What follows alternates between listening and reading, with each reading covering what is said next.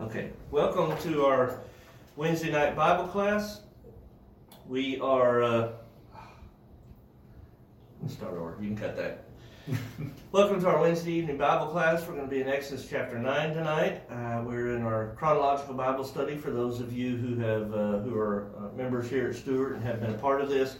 For those who are not members at Stewart, we are studying the Bible chronologically because it helps us keep in place uh, the various prophecies and various accounts and keep them in their order, we're better able to understand the various pieces of the accounts and more what was being said. And, and then it helps us even more so by the time we get to the New Testament. Uh, and in our current uh, context, chronologically in chapter 9 of Exodus, we are in this time frame, and we, we often refer to them as the ten plagues. Uh, they are these plagues that were brought upon Egypt because Moses has been sent back from the wilderness at 80 years old uh, by God uh, to uh, lead the Israelites out of this captivity that he had promised so long ago, the slavery in Egypt. He had promised before Jacob even went down, and even Joseph, and even before that, he had talked to Abraham about everything that would happen somewhat. And uh, uh, and so Moses is fulfilling this prophecy that God had made about bringing them out from this captivity and making them this nation. But that doesn't just happen by Moses showing up and saying, hey, you know, it's, it's time for you to let all these slaves go. Pharaoh's not like that. And so uh, these plagues come about pretty much for, for two purposes. Uh, the Israelites needed to really learn again who God was. Uh, so that they would, and that Moses was God's servant, so that they'd be ready to follow Moses. Uh, and certainly Pharaoh and the world needed to see God's power. And so these plagues have occurred. And if you were in our class uh, last week or listened to our class last week, then you know we were we were in the plagues that dealt with the, the plague of frogs that were sent on the land, and they were everywhere. And then uh, Pharaoh had the ability, or was given the ability, to uh, determine when they would go away. And that was so that, you know, it couldn't be a coincidence. He said this is when it's going to happen, and then God made it happen at that time, and so it showed that God was involved. And then we had the plague of the lice and the plague of the flies. Now, as we continue on in Exodus chapter 9, uh, it, things have changed. And, and, they changed somewhat last time as well, as initially the plagues were on everybody in the land, but last week they changed to where, you know, Goshen, where the Israelites were, was singled out and separated, so it wasn't, you know, all these plagues were not were not happening on them uh, any longer. And that part's going to continue. But something that is going to change here as we get into chapter nine is uh, everything that's happened at this point really seems to be more of a nuisance. Uh, whereas when you get into chapter 9, you have things that are actually causing death. Uh, and so it's more significant. The impact on the health of the individuals in Egypt at this point uh, as well as the animals in Egypt, becomes kind of a step up, if you will. It's like God is ramping up the intensity of the plagues to try to make sure that uh, that you know that Pharaoh understands who God is and will eventually get to this place where he lets Israel go. Yeah, I think um, that we should take note that the first couple, the first four or five of the plagues, they mock the Egyptian gods or they mock their livelihoods they take something that they would see as mundane and turn it against them. And we're going to see a shift here where God is no longer just attacking them with what they believe or how they act or their business. He is going to start physically harming livestock and people and their land. Also, I think we should, like you mentioned, that the first couple plagues affected everybody, but as they've gotten more severe, God has started to show favor to the Israelites over those who live in the land of Goshen. God has shown favor to them. And that every plague up until this point has ended with the phrase, but Pharaoh's heart was hard, or Pharaoh hardened his own heart. We're going to start magicians. Yeah. Or the magicians' hearts were hard. We're going to start to see some variations on that terminology in the next couple verses and the next couple plagues. Okay, so we, we've got another plague, and you know, some of the plagues God has specifically told him what's going to happen told Pharaoh, had Moses tell Pharaoh what's going to happen before they happened, and some of them have more seemed to be a response or a punishment for the fact that Pharaoh repented and then didn't repent. So he changed his mind. So, chapter 9 of the book of Exodus, beginning in verse 1. Then the Lord said to Moses, Go into Pharaoh and tell him, Thus says the Lord God of the Hebrews, Let my people go, that they may serve me. For if you refuse to let them go and still hold them, Behold, the hand of the Lord will be on your cattle in the field, on the horses, on the donkeys, on the camels, on the oxen, and on the sheep. There will be a very severe pestilence. And the Lord will make a difference between the livestock of Israel and the livestock of Egypt, so nothing shall die of all that belongs to the children of Israel. Then the Lord appointed a set time, saying, Tomorrow the Lord will do this thing in the land. So we'll stop there just for a second. Uh, I, I want to highlight something before we talk about what is happening here. Uh, in, in just a few minutes, we'll be in another plague, and then this other plague is going to impact the livestock. And yet, what we're reading about in this plague, it seems to be that this disease is going to come in and destroy all of the livestock. And so people people have a problem there understanding what's going on. They say, well, if all the livestock are killed with this disease on beasts uh, in, in the plague in the beginning of chapter 9, then how are their livestock alive to be affected by the, the hailstorm that's coming later? And I think something that we just read here should help us. And that is what God is saying as Moses goes before Pharaoh is you need to be prepared because there is this disease coming and it's going to impact your all of your animals, but he emphasizes something about being in the field. And so it doesn't seem to be the case that this is a generic statement where God is saying, I'm going to destroy everything that is considered livestock, all of your domesticated or uh, meal producing, if you will, uh, animals in the land. I'm going to bring this disease. But, but he's not saying I'm going to destroy everything. He's saying I'm going to destroy specific parts of it. It's again this idea of detail. God is is detailed in what he is presenting to Pharaoh and what he's saying to Pharaoh so that Pharaoh can understand this is not a coincidence. You know, you, you could see coincidence here. You could see, okay, we had all these frogs that, by the way, didn't go back in the river. They just died, and people scooped them up and piled them up. Well, that's going to cause disease, right? And then you got lice and flies, and they're moving around and they're spreading more of the disease, and so so this disease is going to spread because of that. Okay, that would be coincidence or results uh, oriented kind of a, a, a, situation in the land, but that's not what's happening here. This is miraculous. Now, could God have used it that way? Certainly that's possible. But specifically, it's pointed out that God's the one that's doing this. It's not just happening by natural means. And what God says is going to happen to Pharaoh hadn't started yet. He says to Pharaoh, again, you've got a choice.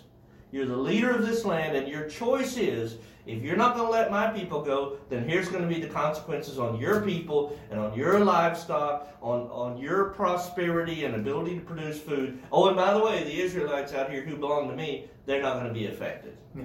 So again, we see God having Moses warn Pharaoh, which lets us into the idea that these plagues aren't to harden Pharaoh's heart.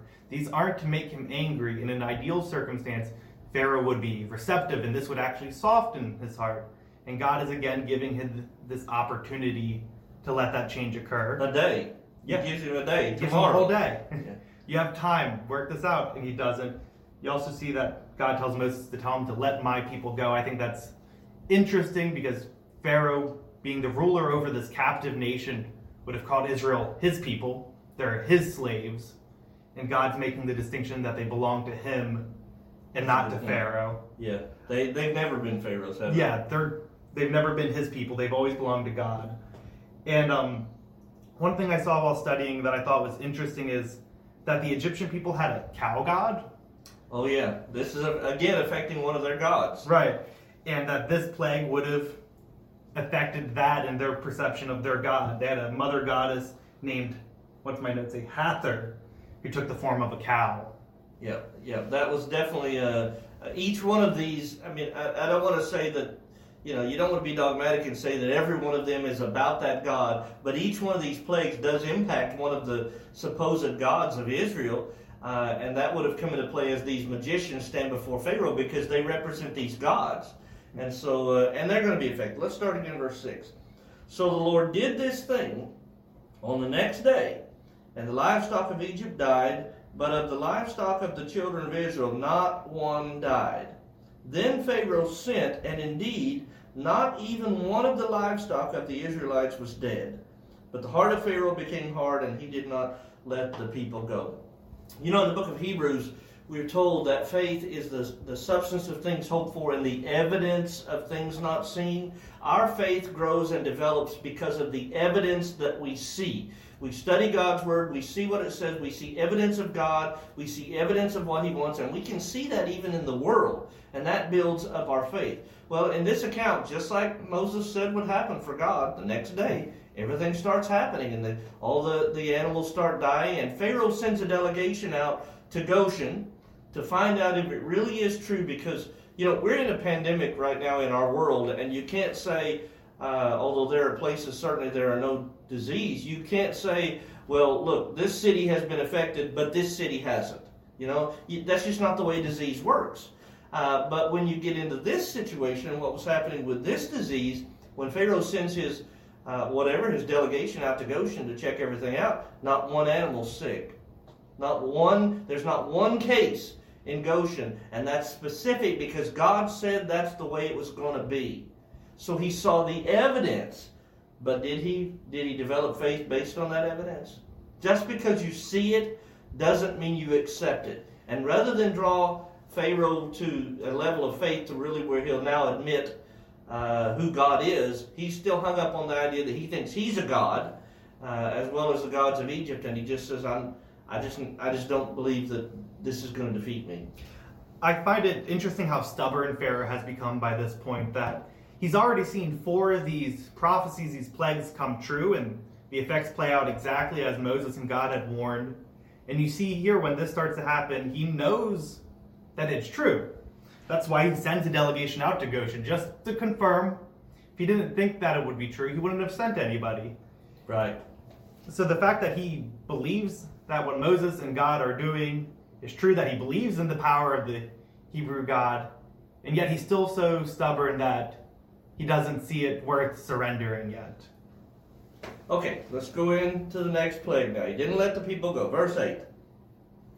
So the Lord said to Moses and Aaron, Take for yourselves handfuls of ashes from a furnace, and let Moses scatter it toward the heavens in the sight of Pharaoh, and it will become fine dust in all the land of Egypt, and it will cause boils that break out in sores on man and beast throughout all the land of Egypt and then they took ashes from the furnace and stood before Pharaoh, and Moses scattered them toward heaven, and they caused boils that break out in sores on man and beast. Now we'll stop there just a second. So, similar plague, yet different. You know, we've got the disease on the beast in, in the first part of chapter 9, and now it is a different disease, but it's also on man. And it's interesting, a couple little things that stand out to me in this text is that God, first place, He doesn't give Pharaoh warning this time. You know, he's not sending Moses in and saying, here's the details of what's coming, so be prepared because tomorrow it's going to happen. He didn't do this. So it looks like, again, it's a response to the fact that Pharaoh uh, did not respond to the last plague. It's almost like it's a punishment.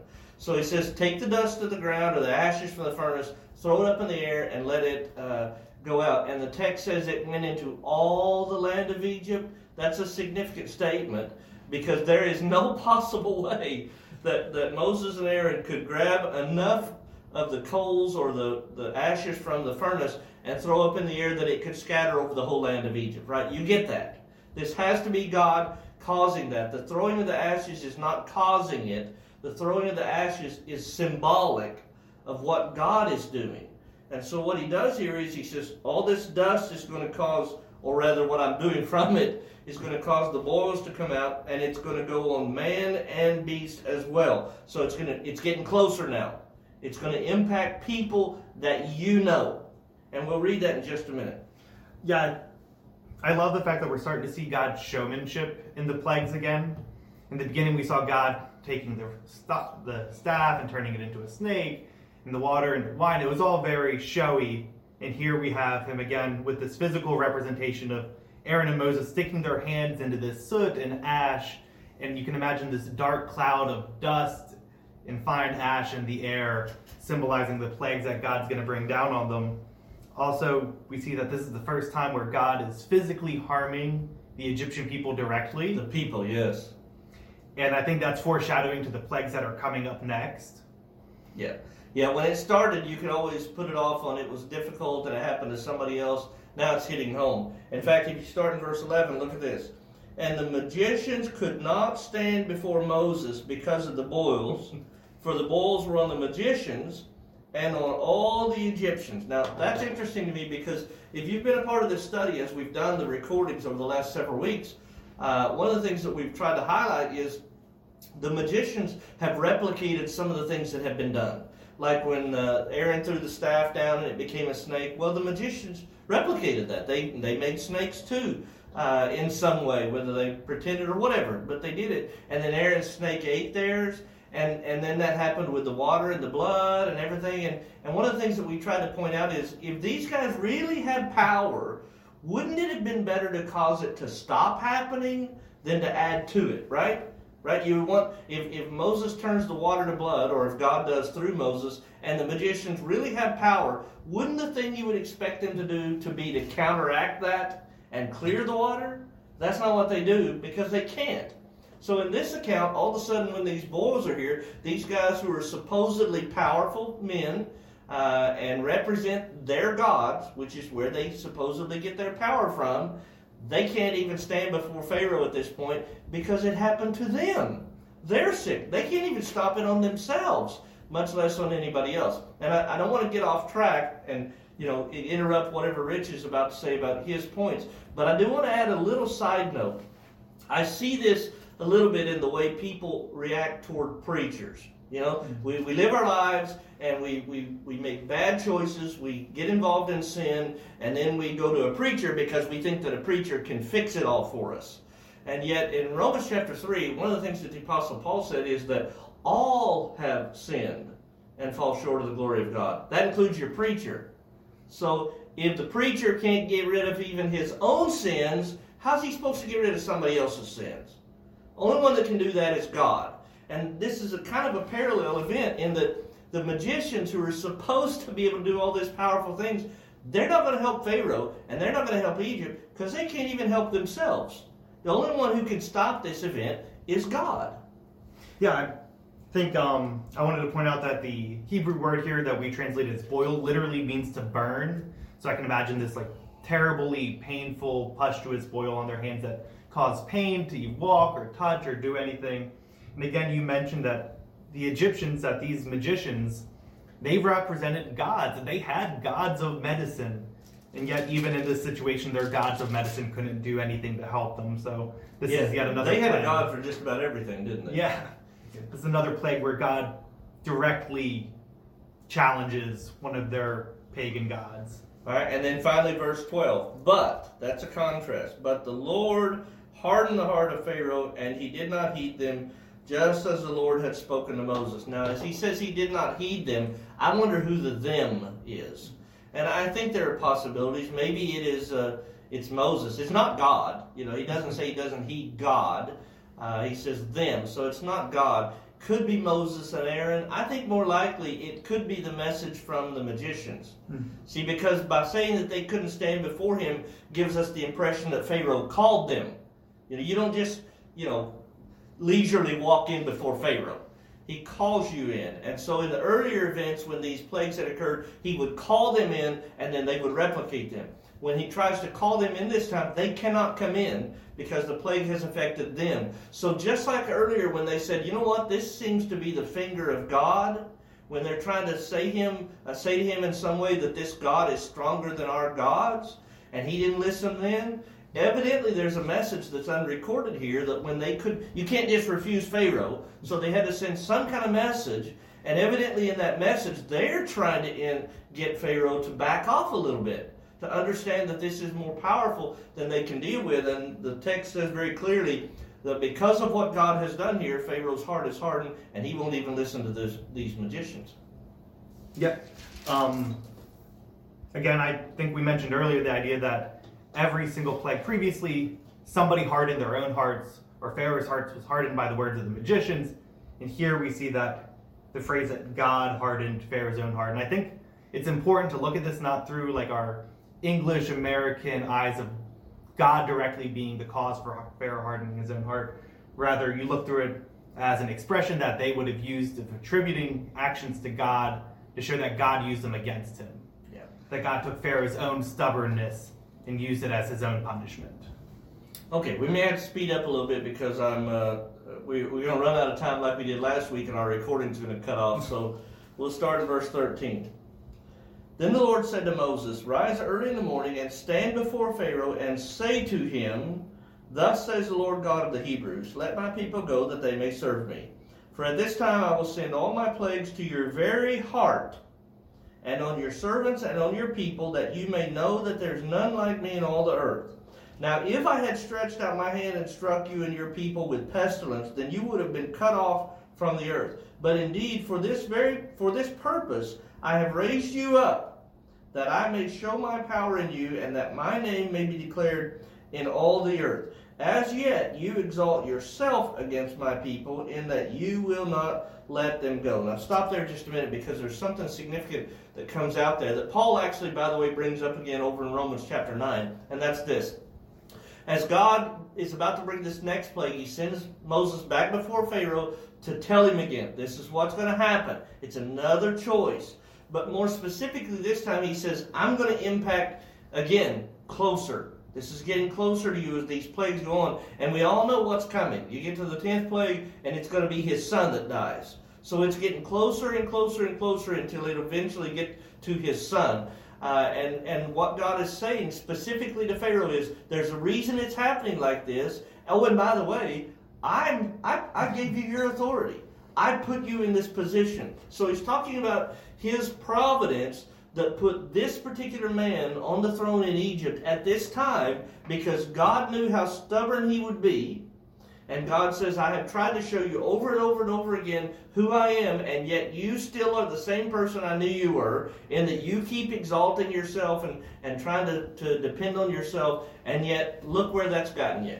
You haven't accomplished anything of getting rid of any of, the, any of these plagues. You still refuse to bow down to me, and it keeps getting worse.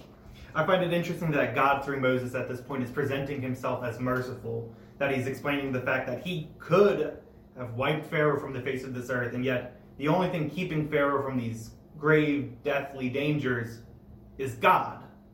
So it's interesting to see that. I can only imagine how Pharaoh would interpret this message. Yeah, he's telling Pharaoh, I've been easy on you. Yeah. I, I have been merciful to you, but it's going to get worse. All right, verse uh, 18. Behold, tomorrow about this time I will cause very heavy hail to rain down such as has not been in Egypt since its founding until now. Therefore send now and gather your livestock and all that you have in the field, for the hail shall come down on every man and every beast which is found in the field, and is not brought home, they shall die. He who feared the word of the Lord among the servants of Pharaoh made his servants and his livestock flee to the houses, but he who did not regard the word of the Lord left his servants and his livestock in the field. So again, as Rich was just talking about, we're seeing a, a pretty significant example of God's mercy because he goes to Pharaoh and he says, "Look, you got a choice again, and I'm I'm I'm tightening my grip here. It's getting worse. I could have just wiped you out, but uh, we're getting closer." And he says, I- am going to tell you what's coming, and I'm going to tell you how to avoid it." You know, he actually has two ways to avoid it. One way is let the people go, but God's already said, "I know you're not going to do that." So the second thing is get your people and your animals out of the fields. That's because that's where the storm is coming. It's not going to be everywhere. In a minute, we're going to read about Moses coming into Pharaoh and leaving. You're thinking, if there's a hailstorm out there, how in the world is he getting around? Well, this hailstorm is not every single place. It's happening where God said it's going to happen, which is out in the field. So he says, you better get these people and these animals out of the field. And the text tells us very clearly the people who believed him did it and the people who didn't, didn't. That's a whole other sermon. Mm-hmm. Uh, if you believe God, you do what He tells you to do. We have a whole world of people today who say, Oh, yeah, I believe in God, but we don't follow Him. Oh, I think I'm going to get to heaven because I believe in God, but I don't do what He tells me to do. I don't worship Him. I'm not a part of His church. I don't live my life according to His will. Well, guess what? You don't believe Him then. If, if these people, the ones who believed God, and when He said, Hey, I'm bringing a hailstorm tomorrow, they got their animals out of the fields. And guess what? Their animals lived, their people lived. I mean, again, just to tag off of the idea of how great of an illustration this is for our own spiritual life, that God is telling you there's something bad is going to happen. and there is a way to avoid it. and he gives you a, it's a really easy way to avoid the bad things. And he's done all these things in the past to prove his power, to prove that he has the power to save and to not save. And yet you still see so many people who acknowledge that God did these things, but they're not going to act on it. Yeah. Yeah, there's a difference in acknowledging it and following it, isn't it? Yeah. Okay, 22, verse 22. Then the Lord said to Moses, Stretch out your hand toward heaven, that there may be hail in all the land of Egypt, on man, on beast, and on every herb of the field, throughout all throughout the land of Egypt. And Moses stretched out his rod toward heaven, and the Lord sent thunder and hail, and fire darted to the ground, and the Lord rained hail on the land of Egypt. So there was hail, and fire mingled with the hail, so very heavy that there was none like it in all the land of Egypt since it became a nation. So we're reading about a significant thunderstorm event. And, uh, you know, this is time of year that that's a good time to talk about that, right? Because uh, especially if you live kind of in the southeast, uh, north of us, uh, but in the southeast part of the United States, uh, you know, Missouri, Arkansas, Tennessee, uh, Mississippi, Alabama, Georgia, those states have dealt with in the last month or so, six weeks, eight weeks, significant storms have come through, and they've had tornadoes, and they've had lightning strikes that have created uh, you know problems on the earth and fires and things like that, and they've had hailstones. I saw this week a picture of a hailstone that was like the, the size of a small football. Uh, you can imagine what kind of damage that that will do, and that's what's happening in Egypt. Only it's not, you know, because a cold front has been coming down from the north and the moisture has been coming up from the Gulf of Mexico. You didn't know I was a weatherman, did you? Uh, no, it, that's not what this is about. This is about God specifically saying when it's going to happen, how it's going to happen. Oh, and by the way, I'm in control even in, of the powers of nature. Now you get to the New Testament and the apostles, those men who would be the apostles, they struggled with that. They struggle with that when they're in a boat and there's a storm and they're scared and they wake up Jesus and he says, You've got such little faith. God even controls the elements. He can control what he desires to control. And in this account, he is proving that kind of power. I mean, I don't know which Egyptian god God is challenging at this point, but it is evident that he is pulling something that there's God probably multiple because Yeah. they do have a goddess of the weather and they or Yeah. a god of the weather and a goddess of the crops and all of that. So it's Right. probably It's multiple. probably challenging a lot of them, but there is something so godlike and powerful about the imagery of fiery hail and lightning falling from the sky. yeah. Yeah, significant, right? Yeah. That would be scary. This would be a scary event. I mean, sickness and flies and frogs, that's bad, but this is scary. If you're living through this and hearing this thunder and seeing these lightning uh, claps and uh, you know the the hailstones, this is a scary The event. shock and awe from this plague is probably just as effective as the actual and, damage. and done. might be the point. Yeah. The consequences are dying, but the point is look at God. 25. And the hail struck throughout the whole land of Egypt, all that was in the field, both man and beast, and the hail struck every herb of the field and broke every tree of the field. Only in the land of Goshen, where the children of Israel were, there was no hail. And well, let's stop there just a second. So, what about the fields of Goshen? Did they have to worry about going out and bringing in their animals or bringing in their uh, the people that were working? Did they have to worry about that? They didn't, because the storm didn't go there. It's like there's this invisible barrier that God has set up between Egypt and the Israelites, and God says these plagues are, are not going to happen there. And the reason is God is He's not just showing His power; He's showing who who are His people, so that Pharaoh knows and Israel knows, uh, you know, that God God can protect them and God can punish those who do not follow Him. Yeah. I'm- It's interesting because God so often wants Israel to prove their loyalty to Him, but at this point, God, knowing their hearts, has decided that they have already done that. Yeah. Okay. 27. And Pharaoh sent and called for Moses and Aaron and said to them, I have sinned this time. The Lord is righteous, and my people and I are wicked. Entreat the Lord that there may be no more mighty thundering and hail, for it is enough. I will let you go, and you shall stay no longer. Now, I do want to stop there because of this. Why do you suppose he says I've sinned this time? What about the others? It's see, I, I, what I see in this is not that he is acknowledging that okay, he did something wrong this time, but he didn't last time. I think what he's acknowledging is the severity of all this. You know, okay, I, I let it go too long. And yeah, it's getting too tight on my neck here, what God's doing, and it's just so difficult. And so I give up. It's basically a surrender. The only thing is, it's not a real surrender. Maybe he thinks it is. Maybe he feels like it is.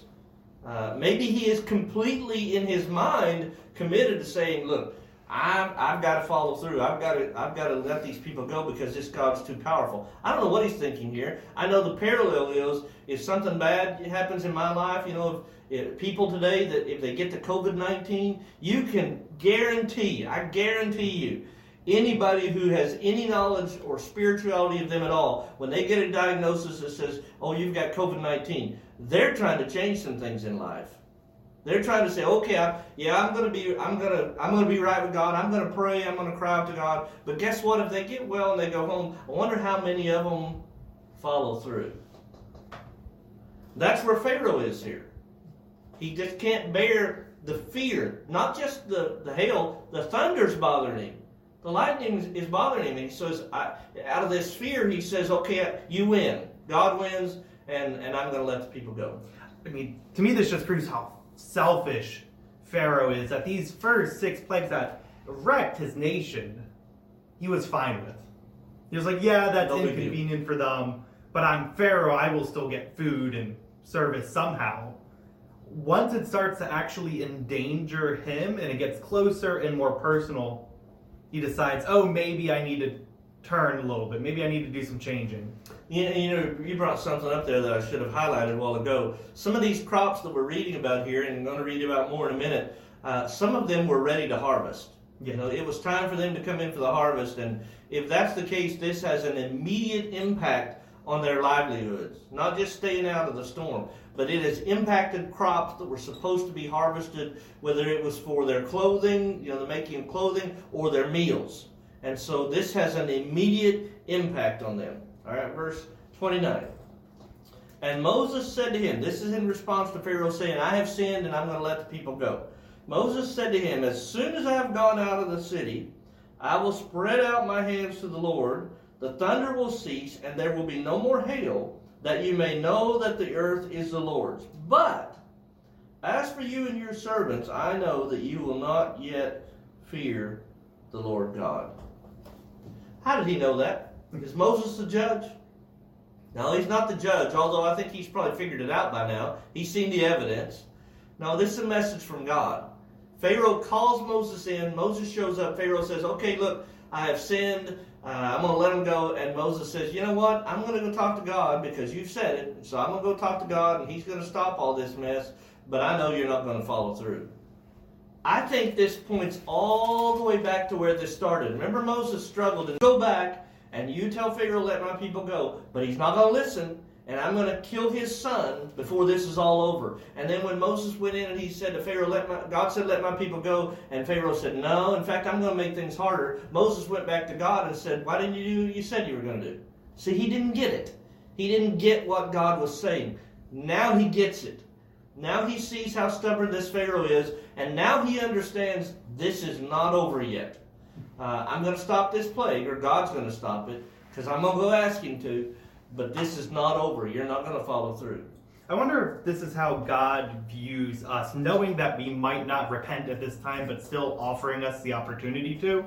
I find it interesting that God has told Moses that Pharaoh is not going to change, that we're going to have to go all the way to killing his firstborn son, and yet he still instructs Moses to ask him, Are you ready to give in?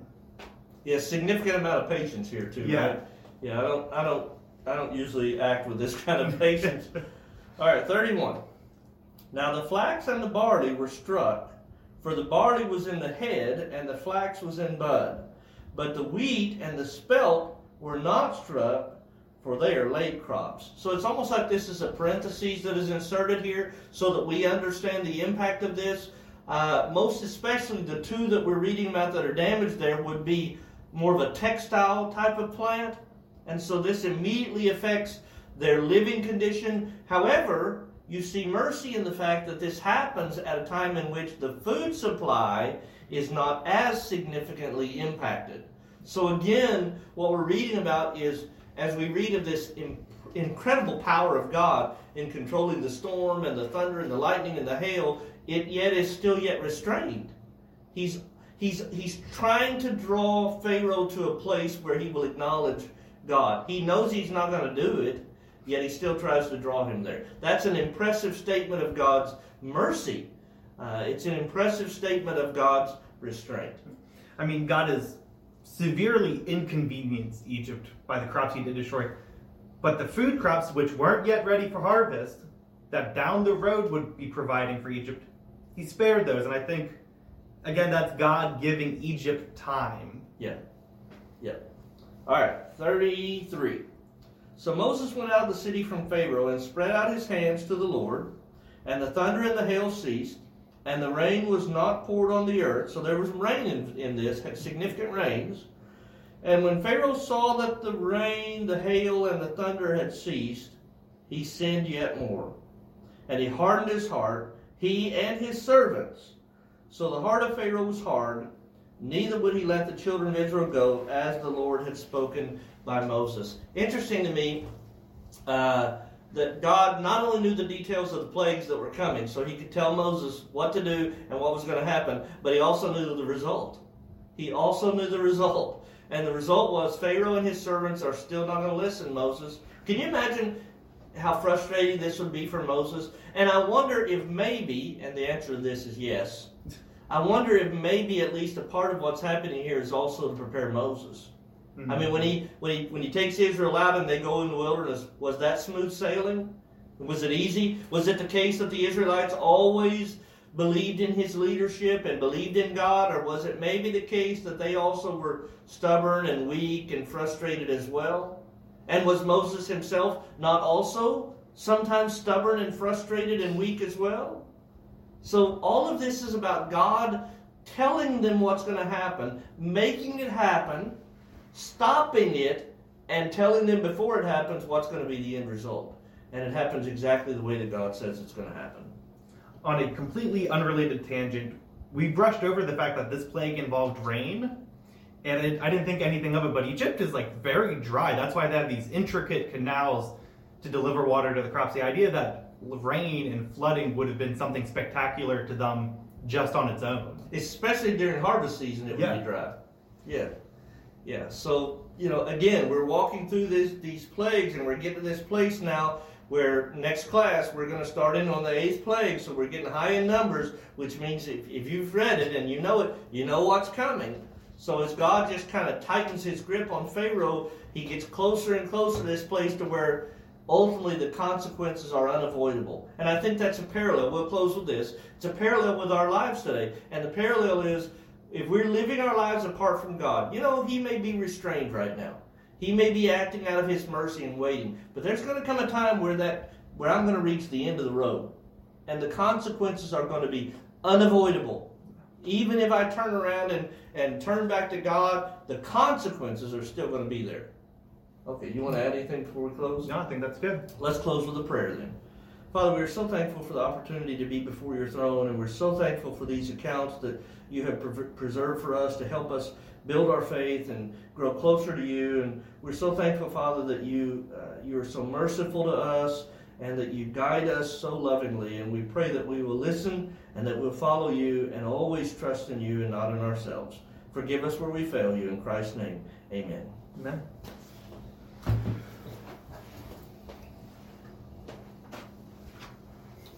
Okay, my